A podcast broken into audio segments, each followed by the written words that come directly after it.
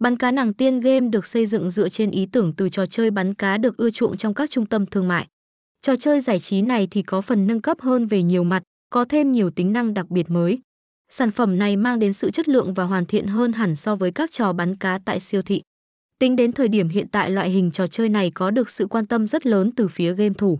Nó không chỉ phổ biến với những người chơi tại Việt Nam mà ngày càng vươn xa ra tầm thế giới, phát triển tại thị trường các nước châu Á khác.